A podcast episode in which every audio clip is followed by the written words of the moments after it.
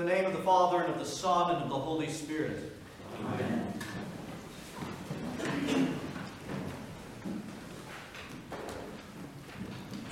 Today is Sexagesima Sunday. The word Sexagesima meaning 60, letting us know that we are roughly 60 days from celebrating the resurrection of our Lord Jesus Christ, the bestower of all of our lives. And on this day, as we continue in this three week period, the second week of the three weeks of preparing our souls to enter into Great Lent, we hear the parable of our Lord Jesus Christ, the parable of the sower from the Gospel of St. Luke in chapter 8. Allow me to sum up this parable for us. The sower who sows the seeds in this parable is our Lord Jesus Christ, and the seed that he scatters all abroad the seed that he offers is his life, life in him. The grace that he gives, the God of our salvation, the grace he gives to bestow life upon us, to save our souls. The power of God that redeems us and transforms us and makes us new. This is what the fathers say. The sower is our Lord Jesus Christ, and the grace is the life he gives.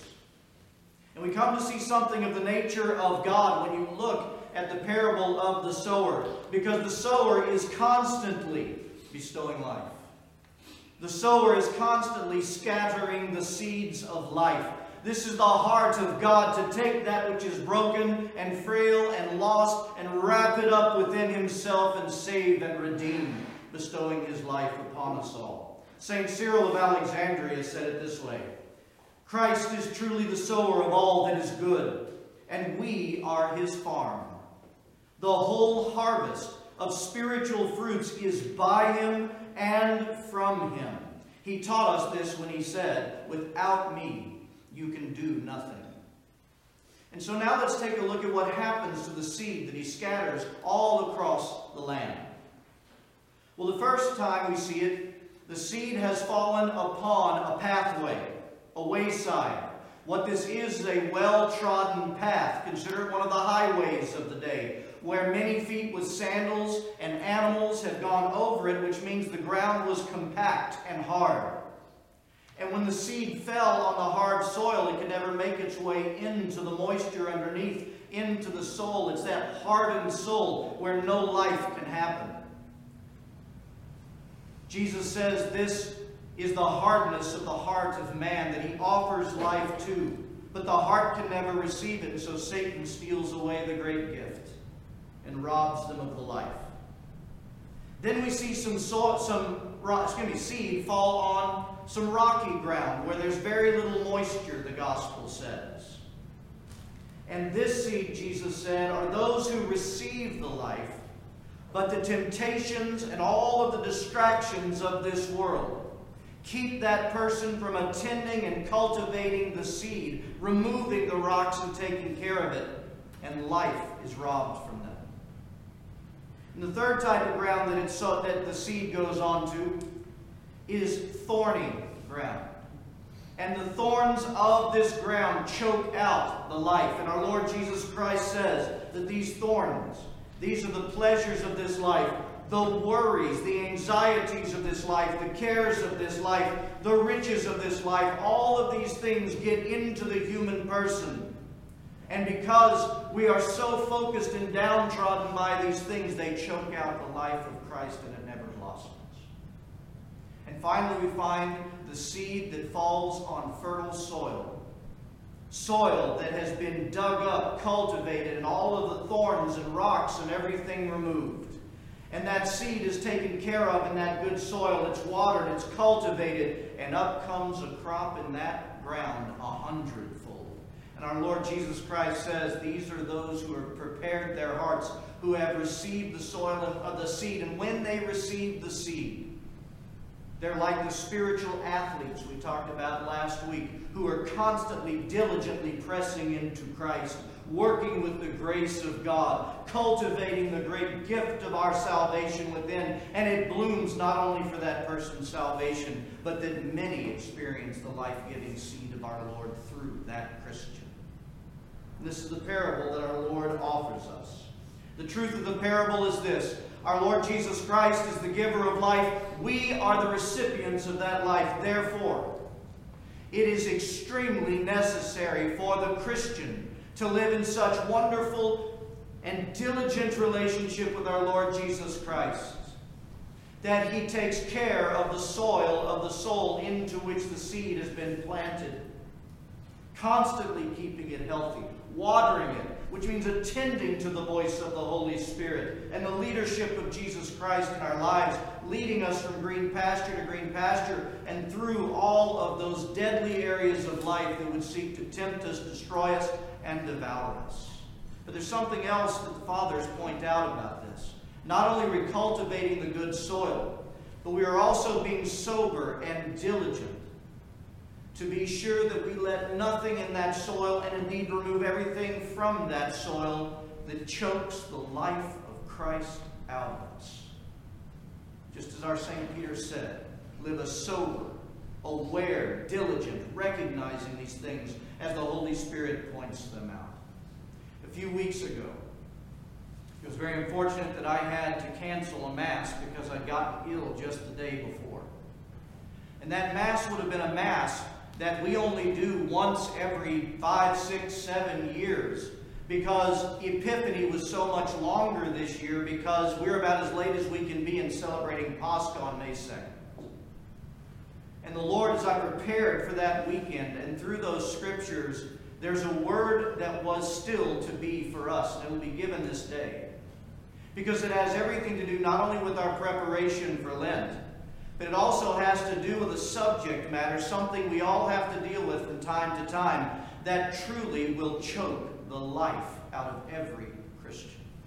And our Lord wants it dismissed from our lives.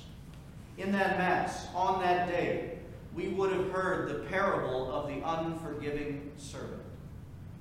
From the Holy Gospel of St. Matthew and chapter 18. And the reason we need to visit this today is because harboring unforgiveness in our lives towards others who have offended us, keeping that rather than working with Christ to receive his great gift of mercy through us, that we can release someone. If we keep someone to their offenses, we destroy our own soul. And anyone who has walked in unforgiveness, no matter what it is that someone has done to you, Anyone who's walked in unforgiveness knows the heavy burden and the grip that it has on the psyche, the emotions, the soul, the entire being of God's precious creation. Is the very reason that our Eastern Orthodox brothers and sisters in Christ, the very Sunday before they begin Great Lent, have what is called Forgiveness Sunday as they enter into Lent. And during that Forgiveness Sunday, every parishioner, every faithful in Christ goes to one another and says these words in utter humility Forgive me, a sinner. And then I tell you, the grace of God moves through the one that was just asked to forgive. And the person responds, God forgives. And I forgive. If I could translate that differently for you to understand what they're really saying. God forgives. That's his nature. And because that's who he is, I give you the same. You know, we do that in the Western Rite. We do that at the washing of the feet on Maundy, Thursday. We exchange the same words. Why? Because the Lord wants us free during Lent in the power and the grace to free our souls in this blessed and holy season. He wants to grant us his nature to forgive. And there's a reason for that. Because we know that until we do, we are the, we are the only ones in burden and bondage.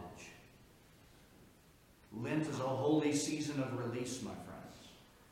And so, in that scripture, let's have a look at the parable of the unforgiving servant just briefly. Jesus starts the parable like this, and our ears should perk up when he says, the kingdom of God is like. He's about to tell us something that is so infinitely true about our lives, our souls, our salvation in Him. When he tells this story, that there was a king settling up with all the debts of all those who owed him money. And one servant comes before him, and the debt he couldn't pay in ten lifetimes. He had so much debt to the king. And so the king looks at the debt on the ledger and he says, Sell his children, sell his wife, throw him into prison until he can pay it all off, which would have been impossible in his lifetime. And so the one who is in debt falls before the king and pleads for mercy. And we're told that the king had compassion. And he erased this insurmountable debt that he could have never paid back and released him completely. And boy, was he thankful. But now he goes off, being a recipient of such incredible forgiveness and mercy.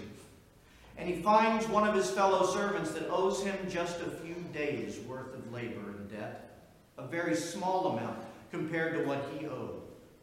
And he asks for it back, and, he, and he, the, this fellow servant falls just like he did before him and asks for mercy.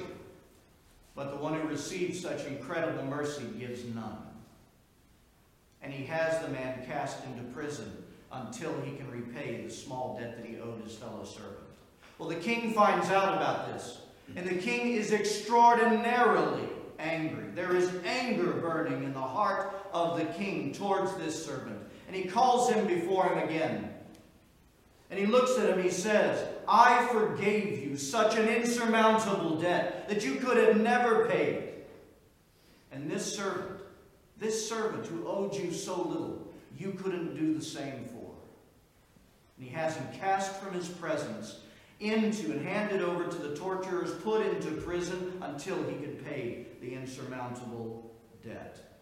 Our Lord says the kingdom of heaven is like this. My friends, what is it telling us?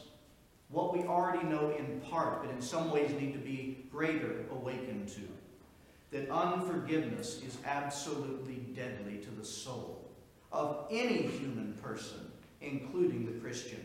And the reason that it is so burdensome to us, the reason that it ties us up in such unnatural knots within ourselves, is because of this truth. That it is so infinitely and absolutely opposite of the nature of the God who has created you and me. And if we were created in his image, to grow in his likeness, every human person is created in his image, to grow in his likeness, then we too naturally in Christ will be growing in the mercy and forgiveness of God and being able to extend it for others. And when we hold that, we really are rejecting our own human creation. And that's why we get so ripped up inside when we lack forgiveness. And in that same Mass, two weeks ago, we would have heard the introit, which would have been from Psalm 130. And it's there because it presents the nature of God to us. Let's look. The psalmist says, and truly cries out, Out of the depths have I cried to you, O Lord. What depths? The depths of his sin out of the depths of of all the ways that he is not like the God that he's presenting himself to, the ways that he has failed, all of his frailties. Out of those depths I cry unto you, O Lord, hear my voice. Let your ears be attentive to the voice of my supplication. If you, O Lord, should mark iniquities, that is, if you take all of these things of the depths that I'm in, you take all of the things that I've done so opposite of you, and you hold them to me. Who can stand? Who would be able to stand? But, listen to the psalmist, there is forgiveness with you, that you may be feared. O Israel, hope in the Lord. For with the Lord there is mercy, and with him is abundant redemption and he shall redeem Israel for all his iniquities. Are you hearing the nature of God? Who takes the very depths, the moments where we are the worst of us. And when we come before him crying out to him, what is it that he gives the penitent every blessed time? Release from the debts. He fills in the hole that we've dug and He sets us on solid ground. And He heals our conscience. And He takes the weight off of our soul for the wrongs we've done in our human brokenness. This is the God of limitless and absolute forgiveness. He is the King of mercy that releases us from debt we have no prayer to pay back. And He tells us, You go, you must do the same. You must be a liver of that mercy.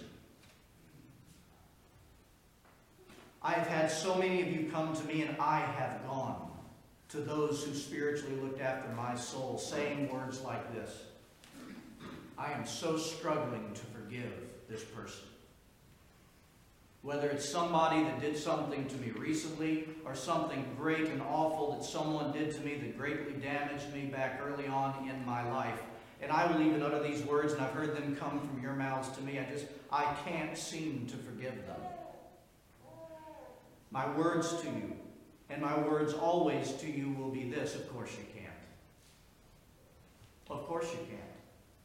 Why would you think, in your imperfections, and in your brokenness, and in your woundedness, and in your frailties, how could you even sit there and think you ought to be able to do this? It's impossible in our humanity. But my friends, the incarnation is true. The incarnation is real.